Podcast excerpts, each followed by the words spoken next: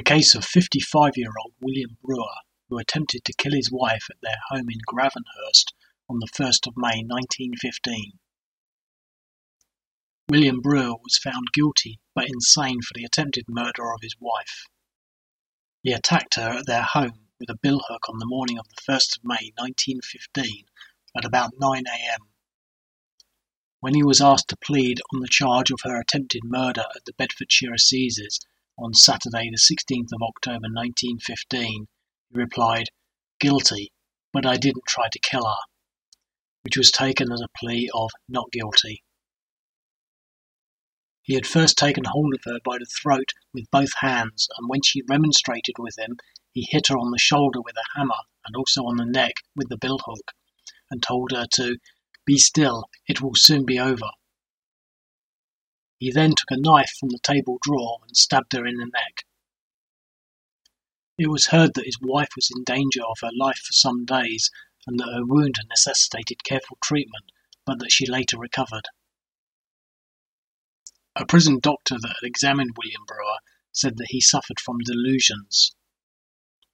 He said that he often talked about his wife and seemed fond of her, and that he had told him that he had been compelled to attack her and that he could not help himself. However, he said that he thought that William Brewer was sane enough to understand at the time of the trial that he was charged with a serious offence.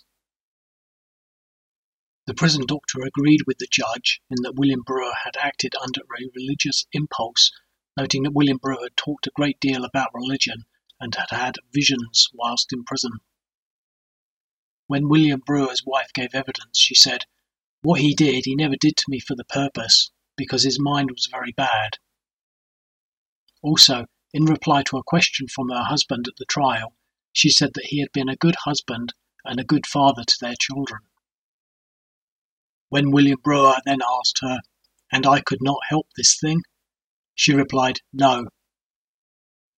William Brewer then said, Would to God I could, I shouldn't be here today. When William Brewer's doctor gave evidence, he said that he had attended William Brewer the previous month and said that he was very melancholy and despondent, noting that his trouble was mental and that in consequence he had advised William Brewer's wife to keep knives and cutting instruments out of his way. He added that he seemed entirely lost. He had an idea he was going to be imprisoned for something in connection with insurance, which was really nothing at all. He added that he didn't think that William Brewer had been responsible for what he had done. When William Brewer entered the box, he said, On this occasion I couldn't help what I did.